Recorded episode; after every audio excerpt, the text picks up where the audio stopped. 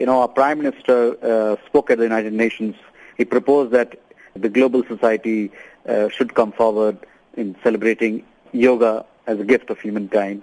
And thereafter, a resolution was introduced in the United Nations General Assembly by India, which was supported by, I must uh, emphasize, by 177 countries, including South Africa, which was co-sponsored by 177 countries, a record in the UN system. Of the 193 UN members, you know, in a sense, this, this International Day of Yoga is about togetherness. It's about being one.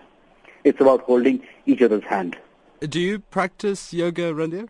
Yes, uh, I do practice yoga, and uh, life here is somewhat hectic, but still I do try to take out some time and do some meditation, some pranayam, some physical yoga, that is hatha yoga, as it is known here and many parts of the world. Is it is it religious? No, I would say that's why I said you know yoga is something which is universal in character. It helps you understand your body and it helps you understand your body in relation with the surroundings, with the nature, with the harmony. So I don't see that it belongs to any particular religion. That's why I said and I emphasize it belongs to humanity. One of the things that I managed to find is, is the opening prayer in, eh, in Sanskrit from the Rig Veda. A translation of it says, May you move in harmony, speak in one voice, let your minds be in agreement. And, and the closing prayer also says, May all be prosperous and happy, may all be free from illness, may all see what is spiritually uplifting, may no one suffer. Now, now that's from, from thousands of years ago. This this is what it sounds like today, Randhir. If if you don't mind, I want to play something for you. Yes.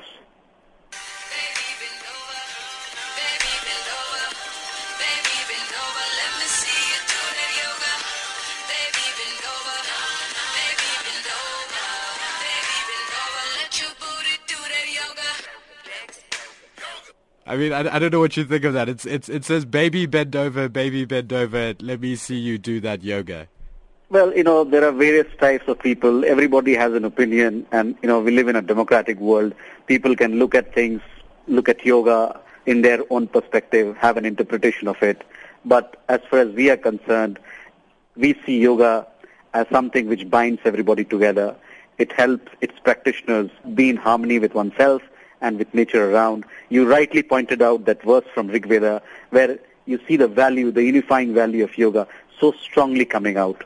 So in today's times when we all, there's so much of strife uh, in families, in, in society, in the urban milieu, in the rural milieu, in a society at large, I think it's a, it brings so much of strength to all of us.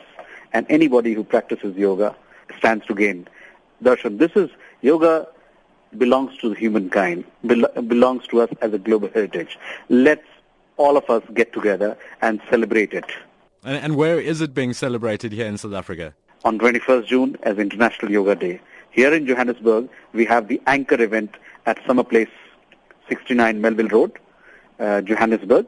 We start at 8.30. We have several, we have yoga sessions, but we also have a talk on yoga and sports and, and, where can people find out more information about it? Uh, well, uh, we have sent out, uh, we'll be sending out the flyers, but more information on it can be, uh, I give you a phone number for your audience.